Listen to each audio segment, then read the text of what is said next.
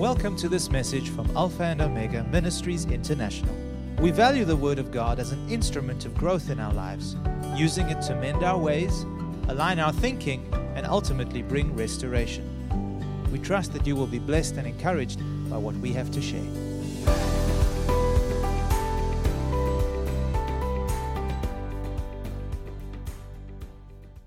Hi, everyone. Um, it's wonderful to be on. It's a really fantastic opportunity to, to share a message with yourselves. Thank you very much for tuning in. Um, I'd like to begin by setting some context for the message. As a spiritual family, we've been exploring a theme over several weeks. Predominantly, uh, Pastor Michael's been exploring the theme with, with his team at the local fellowship, which is preparing us to, in my opinion, and given what Pastor's been sharing, move into a new season.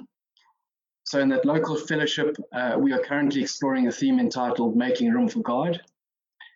And last week, Craig Fester ministered to us on making room for God through godly living, giving his testimony growing up. So, importantly, two weeks ago, during Pastor Andreas' message, he gave a prophetic word from Isaiah 54 2 and 3.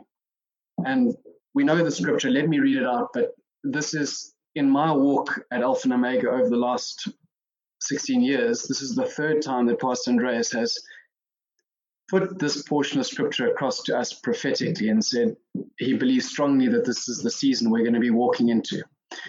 So, from Isaiah 54 2 and 3, enlarge the place of your tent, stretch your tent curtains wide, do not hold back, lengthen your cords, strengthen your stakes for you will spread out to the right and to the left. Your descendants will possess nations and settle in their desolate cities. In light of this, I wanted to share a message with you that's been impressed on my heart and mind for over a year. Um, something that has been burning inside of me, uh, and it's been a blessing to share it with yourselves this even, evening. So in January last year, that's January 2021, the Lord began to minister to me through His Word on transforming my way of thinking. The title of my message today is Making Room for the New Wine of Christ. Making Room for the New Wine of Christ.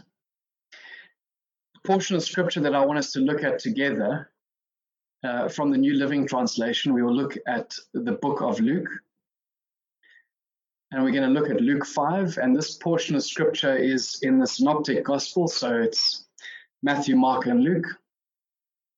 Matthew, it's chapter 9, and in Mark, it's chapter 2. I particularly like the way Luke has written it in chapter 5 of Luke. If you would turn with me in the New Living Translation or your version to verse 17. Luke chapter 5, 17. One day, Jesus was teaching, and Pharisees and teachers of the law were sitting there. They had come from every village of Galilee and from Judea and Jerusalem, and the power of the Lord was with Jesus to heal the sick. Some men came carrying a paralyzed man on a mat and tried to take him into the house to lay him before Jesus. When they could not find a way to do this because of the crowd, they went up on the roof and lowered him on his mat through the tiles into the middle of the crowd, right in front of Jesus. When Jesus saw their faith, he said, Friend, your sins are forgiven. And the Pharisees and the teachers of the law began thinking to themselves, Who is this fellow who speaks blasphemy? Who can forgive sins but God alone? Jesus knew what they were thinking and asked, Why are you thinking these things in your hearts? Which is easier, to say, Your sins are forgiven, or to say, Get up and walk? But I want you to know that the Son of Man has authority on earth to forgive sins. So he said to the paralyzed man, I tell you, get up, take your mat, and go home. Immediately he stood up in front of them took what he had been lying on, and went home praising God. Let's go to verse 27. After this, Jesus went out and saw a tax collector by the name of Levi sitting at his tax booth. Follow me, Jesus said to him. And Levi got up, left everything, and followed him. Then Levi held a great banquet for Jesus at his house, and a large crowd of tax collectors and others were eating with them. But the Pharisees and the teachers of the law who belonged to their sect complained to his disciples, Why do you eat and drink with tax collectors and sinners? Jesus answered them, It is not the healthy who need a doctor, but the sick. Have, I have not come to call the righteous, but sinners to repentance. Verse 33 They said to him, John's disciples often fast and pray and so do the disciples of the Pharisees. But yours go on eating and drinking. Jesus answered, Can you make the, fr- can you make the friends of the bridegroom fast while he is with them? The time will come when the bridegroom will be taken from them, and in those days they will fast. Verse 37 Jesus speaking, and no one pours new wine into old wineskins. Otherwise, the new wine will burst the skins. The wine will run out, and the wineskins will be ruined. No, new wine must be poured into new wineskins. New wine must be poured into new wineskins. So, how does this all relate? We see a fairly common pattern. When Jesus healed the paralyzed man, religious leaders disagreed and were angered. When Jesus dined with tax collectors and others, religious leaders disagreed and were angered. When Jesus and his disciples were feasting, not fasting, religious leaders disagreed and were angered. In fact, when we read on in Luke 6, we see two other instances, both taking place on the Sabbath, where Jesus and or his disciples were eating and healing. And you guessed it, religious leaders disagreed and were angered. So there's a clear pattern that we can see here.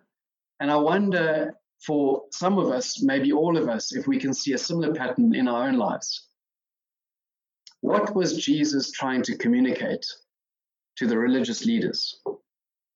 when he spoke about new wineskins? Was it a misinterpretation of the law? Is he trying to explain the law in a different way? Were the religious leaders saying, this is how the law should be interpreted, and Jesus was saying, you've got it wrong. Instead, this is how it should be interpreted. No. Jesus is highlighting that in order to understand his kingdom, and carry out the purposes of God in our lives, we need an open mind. We need an open mind. We need a mind that is flexible, malleable, moldable, teachable, and humble. I believe that we all desire new wine in our lives. And in this instance, new wine represents hope, it represents contentment, fulfillment, joy, prosperity. And Jesus teaches us that a prerequisite for the outpouring of his new wine is new wineskins. There is no new wine until there's new wineskins. So, what are wineskins? We've, we've heard this term. This is an old biblical term. This is going back many thousands of years. It's not a term that we use today. It's not synonymous with how we do life and even drink wine today. So wineskins were animal skins that had gone through a process of cleaning called tanning. And they were sewed up to create a vessel for storing liquids. They worked particularly well with maturing wine. Therefore, we get the term wineskins from those skins wineskins were, were used for millennia. And we, have come our generations come late to the party right? Uh, many thousands of generations or thousands of years hundreds of generations have gone before us. And wineskins were used much longer than the modern winemaking ve- vessels such as barrels and vats. For the most part i believe wineskins are metaphorical here. They represent our thinking. So wineskins represent our thinking, but more particularly, wineskins represent our mindset. I really like the term mindset. From the Oxford Dictionary, the definition of mindset is the established set of attitudes held by you and I. Another dictionary says a person's way of thinking and their opinions. And the definition that I like the most is mindset is a set of beliefs that shape how you and I make sense of the world and how we make sense of ourselves. So I believe for us to enter into this new season, the season being Isaiah 54 2 and 3, Jesus is calling us to renew our thinking in order to receive what he has for each of us, what he wants to pour out, both in terms of us as individuals, perhaps our families, our spiritual families, our places of work, etc. Historically, wine was a highly prized gift. It was not as abundant as it is today. It was stored and preserved for major celebrations such as weddings, um, graduations, etc. Among other things, wineskins are used to transport this gift for these important occasions. God cannot entrust us with new wine new opportunities, new relationships, finances, etc., until we've renewed our thinking and invigorated our belief in Jesus. So it is imperative to change our thinking.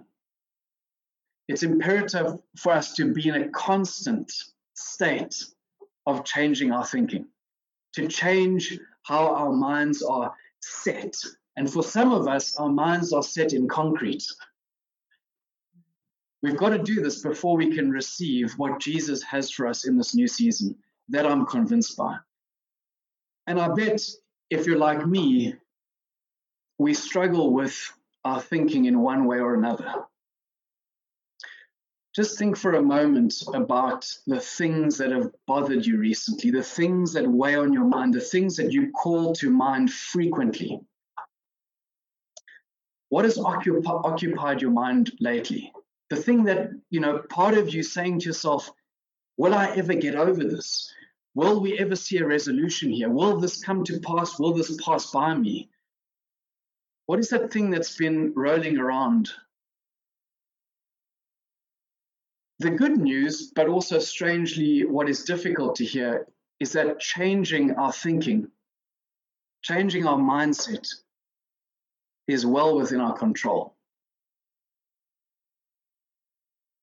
Changing our thinking requires us to pause and recognize our thought patterns in different areas of our lives.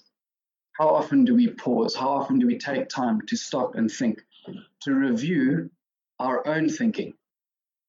Perhaps these are areas where we have persistent issues or areas where we feel discouraged, deflated, even impartial, indifferent, average.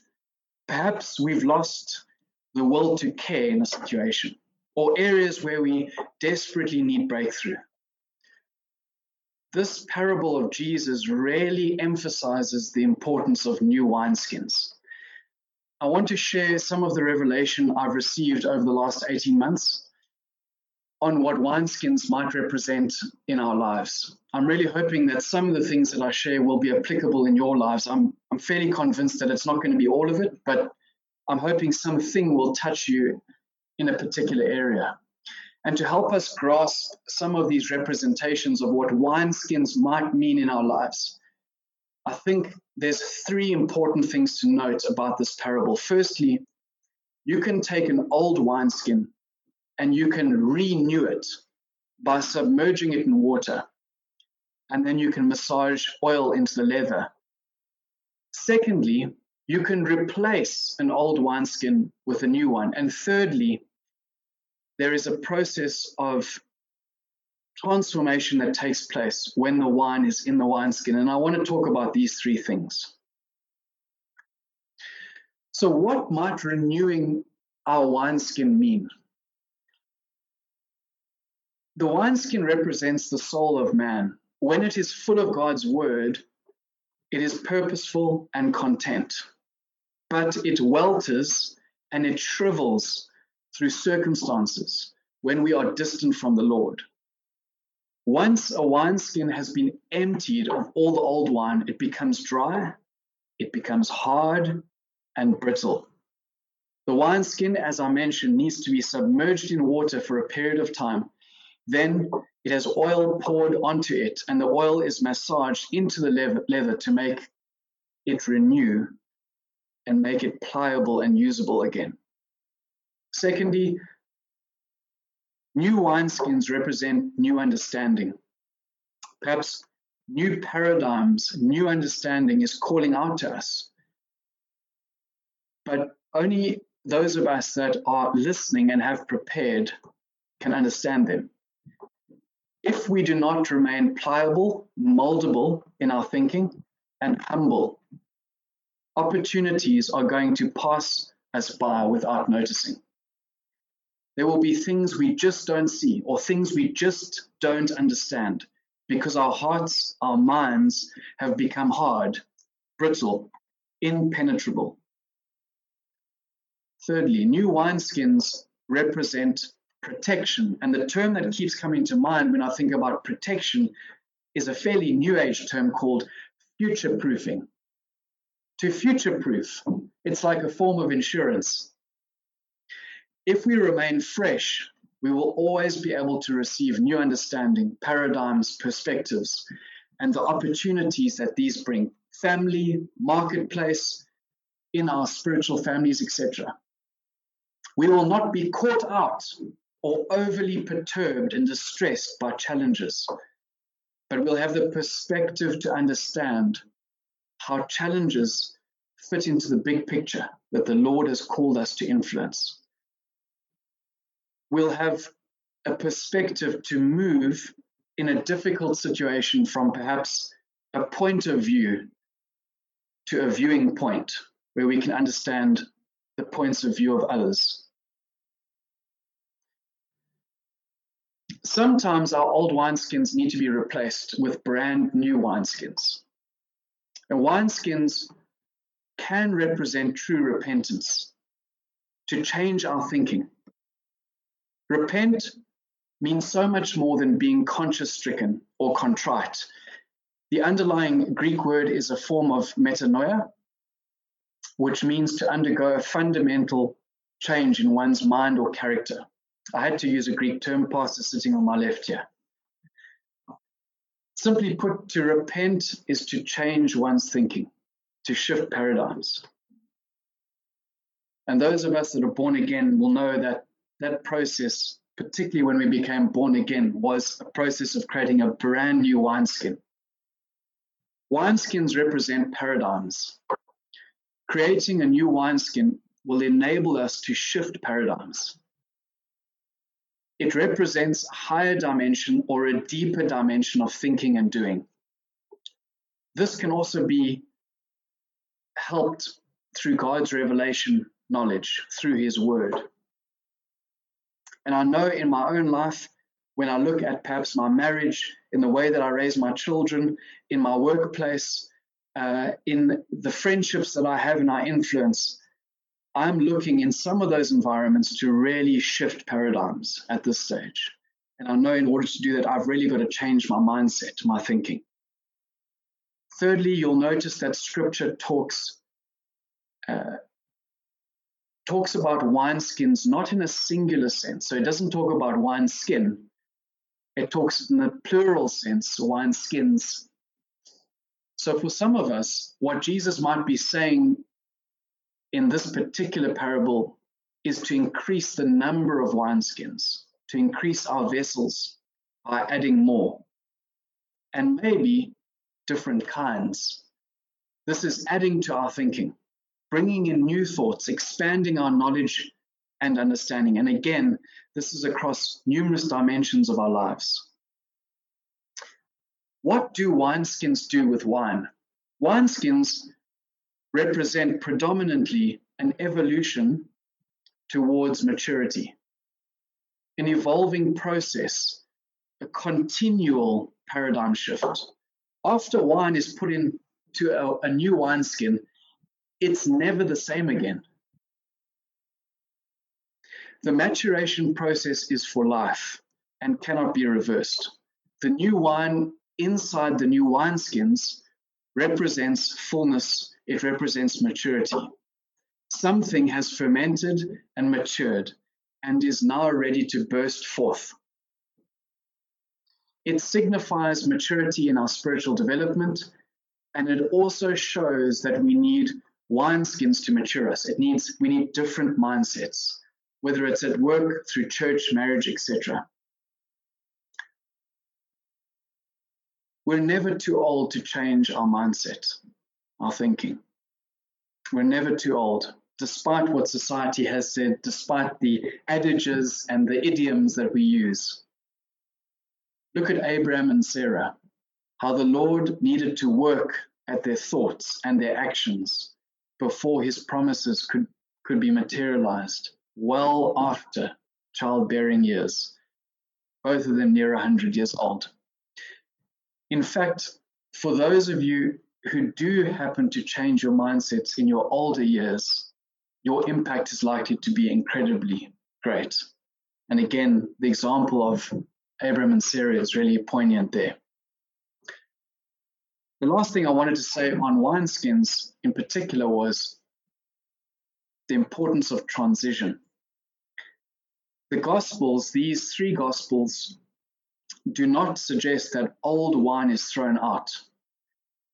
Instead, the new wine represents an essential ongoing transition from the old to the new, from the old to the new. New wineskins are needed to ferment new wine, to create the next batch of mature wine. So, this passage does not undermine the old wine, but it is looking at a constant supply of wine and a constant supply of fresh new wineskins. And it is Father's Day today, and it's a privilege myself to be a father. It's a privilege to have our spiritual father in the house today in person. It's a privilege in my life to have my own biological father, to have my father in law. It's a privilege to have effectively Gary's grandfather in our lives as well, and it's a privilege as to be a father. So I thought this particular component of transition was important to share. This is probably the thing that I believe is most important for many of us to grasp today something that I spoke to Pastor about yesterday as we sat together watching my son play cricket, enjoying time together, talking. This is the thing that has been brewing in, in my heart recently. To have the perspective to see how we fit into the Lord's multi generational picture. How we see ourselves as a link in a chain not as an entire chain in and of ourselves, but just a link in a chain. So this is a message to, to the fathers, to the grandfathers, and even the great grandfathers. And we even had a great grandfather join us for lunch today. For many of us, it is highly unlikely the Lord will fulfill his dream for you in your lifetime. But instead, he'll fulfill his dream through your life in your offspring, your sons and daughters, our sons and daughters. Moses didn't enter the promised land. It was Joshua who was anointed, who crossed the Jordan into Canaan. Moses wasn't even alive to see it. David didn't build the temple that he so desired. That mandate was given to Solomon. David wasn't alive to see it. Jesus invested in his disciples. He departed at a young age so we could have the Holy Spirit. And for 2,000 years, his disciples, believers, have been carrying out his purposes. Even yesterday, as I spoke to Pastor, he impressed on me and he emphasized his purpose. He only wants to live for his sons and daughters. He wants to pour himself out to see their potential realized on this earth.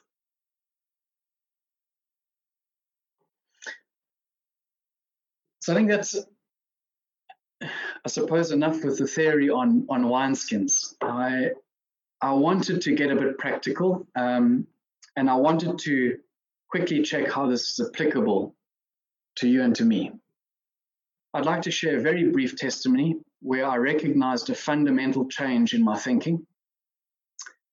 And it's a testimony of how I moved from very short term mindedness to a very long term endurance mindedness, where I was able to appreciate the value of patient, and as the word calls it, patient endurance in my life.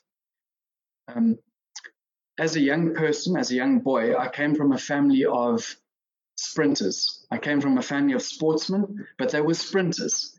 My father was a sprinter. He was actually a record holder, very short distances. He was the fastest person on the sports pitch, um, right the way through school and, and the army and university, something which, as a boy, I loved when he told me stories about his sprinting. My mother was a swimmer and she was a sprinter and she was a fantastic swimmer. Even uh, as my father went into university, he did a lot of weightlifting and he was very strong and powerful, but there was no sign of endurance sports at all. And growing up, I wanted to emulate everything that my father and my mother did. I heard stories about my uncle and my grandfather, and I really took on this mindset that we were a family of sportsmen, yes, but sprinters. And so I used to be very quick. I used to swim very quick. And this really, and I didn't realize it, but growing up, and this is a message to you parents out there, this molded my thinking as a child. I saw myself not just in sport, but in everything I did I saw myself to be a sprinter, someone who had an ability to go quick and stop. I did not see myself as someone who had the ability to do and endure. I didn't realize how much this affected my thinking in multiple dimensions of my life. As a young man, I was very impulsive. I used to like to make decisions quickly. I often got angry and I had outbursts of anger. When I had difficult situations to deal with, whether it was at church, at work, uh, either in my in my courtship to Kerry or early marriage, I wanted to find quick resolution. I wanted to react. I didn't have the ability to endure. I didn't have the ability to apply true biblical patience. And what's more, and what's more important, significantly more important, I did not fundamentally believe I could. I did not believe I had the ability to endure. I did not believe I was created to do that.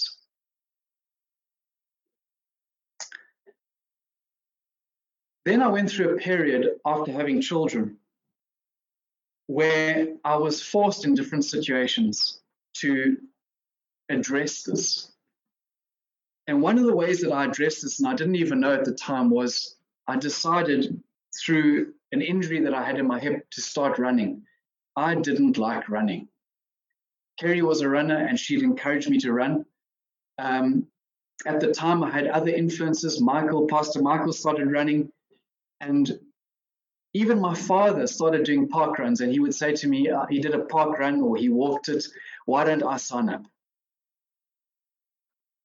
after a while, I decided to enter my first marathon and I started to go on these rather long four month journeys of training for marathons, waking up at four in the morning, uh, you know, running 20, 30, 40 kilometers on the weekend, uh, putting in the mileage during the week. And that was an incredibly difficult process for me. Nothing about running was enjoyable. It was uncomfortable. Uh, it was a place of discomfort and it was a place of pain. And the thing that I disliked the most about running and running long distance was having to be in my head for two, three, four, even five hours at a time, sometimes with no one to speak to. And in those moments, I had to remain stable, I had to remain stoic in my thinking. I had to deal with all kinds of thoughts thoughts that told me to stop running, thoughts that told me that this was completely ridiculous.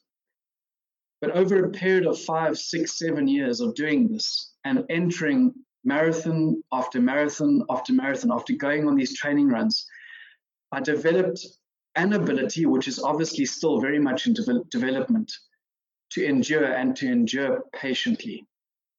Running really taught me, running distance really taught me to deal with myself. It taught me to work through situations. It taught me to not want to be pulled out of and saved from difficult situations. It taught me to be stoic, to be patient, and to work through situations. In fact, running became running and doing endurance race, races became so powerful that I would often walk into difficult work meetings and I would say to myself, I now have the ability that's been created to be the last man standing in this meeting to endure despite the awkwardness, the, the disagreement, um, the difficulty. I knew that I wasn't going to want to react and get out of it as soon as possible. And so when I reflect back on this time, this, this testimony, what God worked in my life, I realized that what God was doing was creating new wineskins in my life. He was creating the ability for me to developed patient endurance, to have faith, to push through despite everything in my body saying, This is completely stupid. This, this profits you little. What are you doing? I had to wrestle with myself. And out of all of this, I came out in every facet of my life. I had the ability now that I didn't have before to endure patiently. And more so than that, I had the ability and I had the mindset to say to myself, you can endure, which I never did. For 25 years, I could never endure. I have the ability now to pass this on to my children. Yes, I see in my son and my daughter that they're sprinters, but there's no reason that they can't be endurance athletes either. There's no reason that they can't be highly influential one day in enduring through difficult situations either politically or economically or in very difficult relationships. And I want to pass it on to my children. So, practically, what might new wineskins mean for you? Maybe it's a, a difficult relationship, a friendship that has been dogged by unforgiveness that is completely overdue. Who are we to hold anything against anyone when Jesus died, taking each of our filth and shame? Let us forgive our brothers and sisters. Maybe it's a new relationship, perhaps it's an engagement or marriage. You simply cannot stay the same.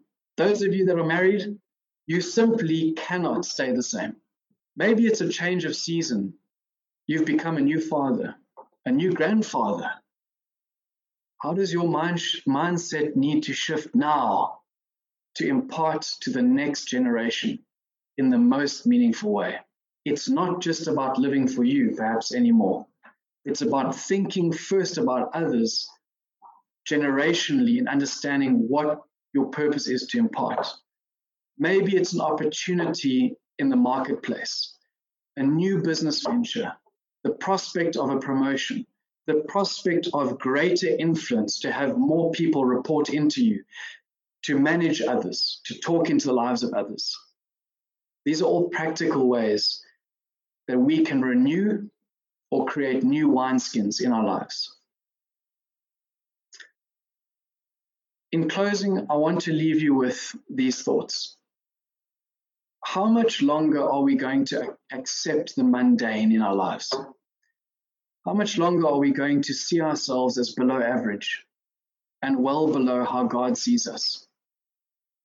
How much longer are we going to continue to struggle in that relationship, in that job, in those circumstances.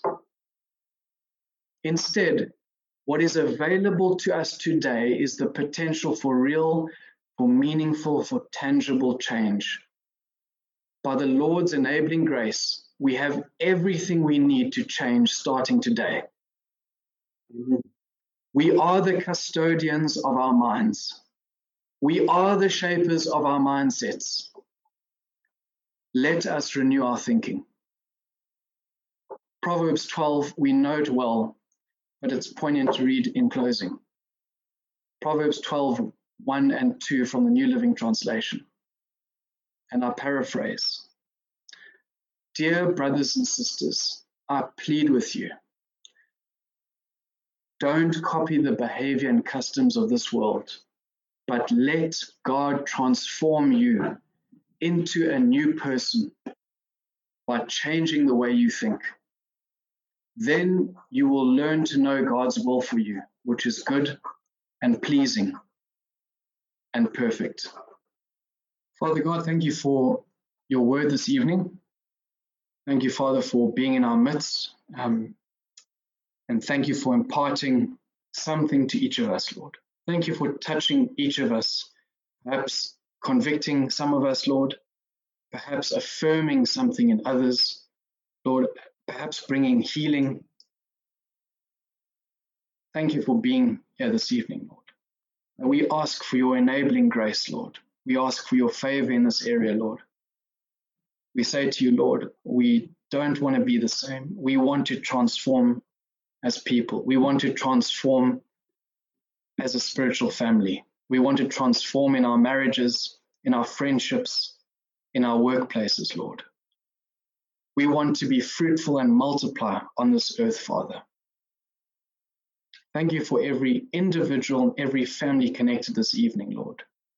Renew your purposes and your perfect and pleasing will in their lives, Lord. Help us reset our minds, Lord, in certain areas. Help us create new wineskins. Help us renew old wineskins, Lord. And Father God, we say, have your way and pour out your new wine, Lord. And by faith, as a spiritual family, we accept this new season in Isaiah, this new season of enlarging our tents, Lord. Father, give us the humility and the grace that we need to walk into this new season, Lord.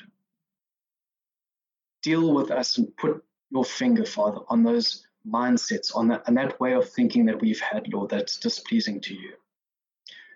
We thank you for this. In the name of Jesus, we pray. Amen. Thank you for listening to this message. For additional resources or more information about this ministry, come and visit us at alphaomegaint.org.za.